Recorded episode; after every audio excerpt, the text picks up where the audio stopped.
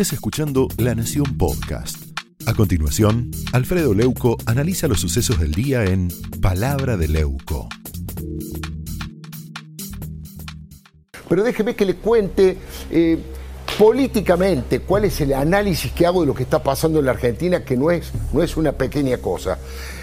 ¿Qué está esperando Alberto para renunciar? Epa, no se asuste. Esa pregunta golpista, engañosa y desafiante fue formulada ayer por dos integrantes de la Cámpora. Se lo plantearon en confianza a un periodista y con pedido de no revelar la fuente. Al principio le confieso que me corrió un frío por la espalda porque de inmediato pensé en el golpe blando o en el golpe palaciego que el cristianismo viene imaginando y preparando. ¿O no fue un intento destituyente la incendiaria carta de Cristina que disparó la renuncia de todos sus talibanes en el gobierno? Hizo punta la traición de Guado de Pedro, que anunció por los medios que se iba a su casa sin ningún código ni respeto por el propio presidente, no le avisó. Alberto Fernández se enteró por los medios, se enteró por los diarios.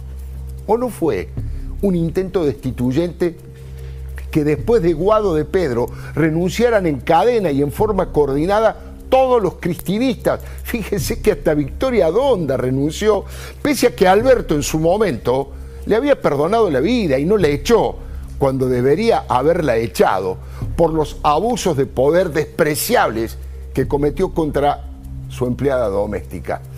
Mire, todo esto se me vino a la cabeza cuando me contaron de esa pregunta terrible disparada a quemarropa.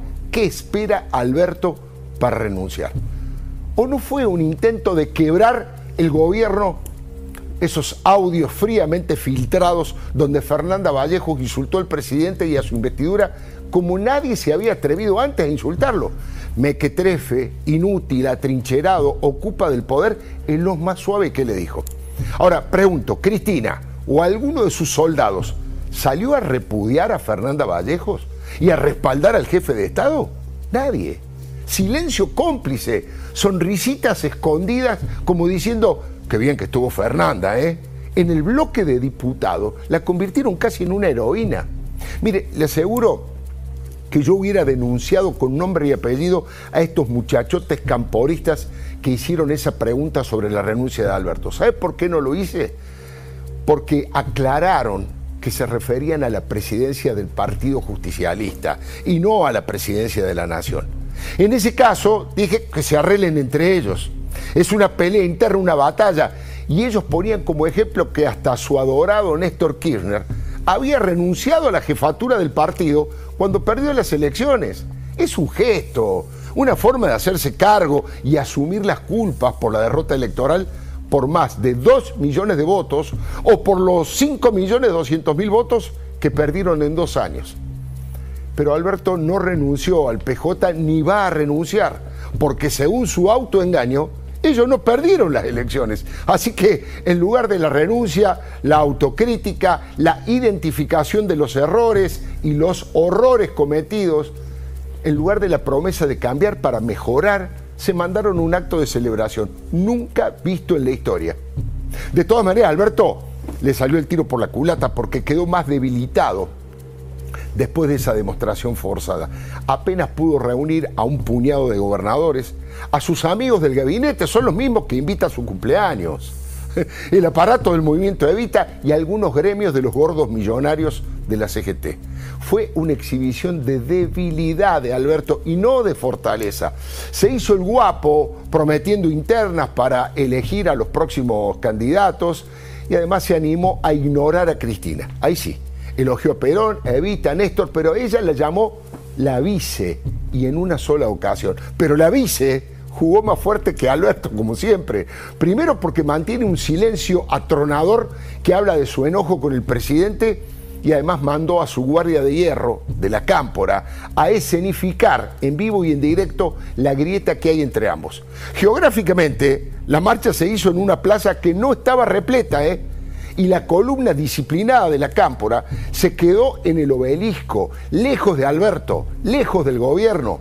Mire, Parrilli hizo lo mismo, Horacio Pietragala también, Guado de Pedro el jefe de la sublevación que ordenó Cristina después de las pasos llegó tarde a la Casa Rosada, casi de última, cuando Alberto estaba ya con el discurso arrancando. Juntos pero no revueltos, decían en voz baja los camporistas. Y delante de los compañeros nuestros, de los móviles, de todos los medios de comunicación, hicieron su exhibición de fortaleza, la cámpora. ¿A quién fue dirigida esa muestra de capacidad de movilización? Alberto. Fue un mensaje casi extorsivo. Es como decirle, Alberto, estamos acá, pero solo si hace lo que nosotros queremos. Otra vez la tropa de Máximo apeló a los gestos antidemocráticos de desestabilizar y erosionar la figura o la investidura presidencial. Ahora le pregunto, ahí lo estamos viendo, ¿usted lo vio marchar a Máximo con su Estado Mayor protegido por un corralito de militantes de la seguridad? Fíjese, es realmente increíble. Ahí está con Guado de Pedro y alguno más. Y atrás viene la tropa. Porque ellos son la vanguardia iluminada, como se decía en los 70. Atrás es el pueblo que tiene que seguir a ellos que son los dirigentes. Pregunto si habrá alguna posibilidad de que se repita aquella historia de imberbes y estúpidos, como dijo Perón, como les dijo a los montoneros cuando los echó en la plaza. Yo digo, ¿pensarán igual que en aquella época que está lleno de gorilas el gobierno o que está lleno de acuerdistas tibios con el fondo, el gobierno de Alberto? La pregunta clave es hasta dónde van a llegar. Mire, la historia dice que en algún momento podrían llegar a sacarle la escalera a Alberto y dejarlo colgado del pincel. Sí, sí, sí. Lo vamos a decir con claridad. Empujarlo, obligarlo a renunciar. Y digo la historia porque es lo que los Kirchner, Néstor y Cristina, hicieron en su feudo de Santa Cruz.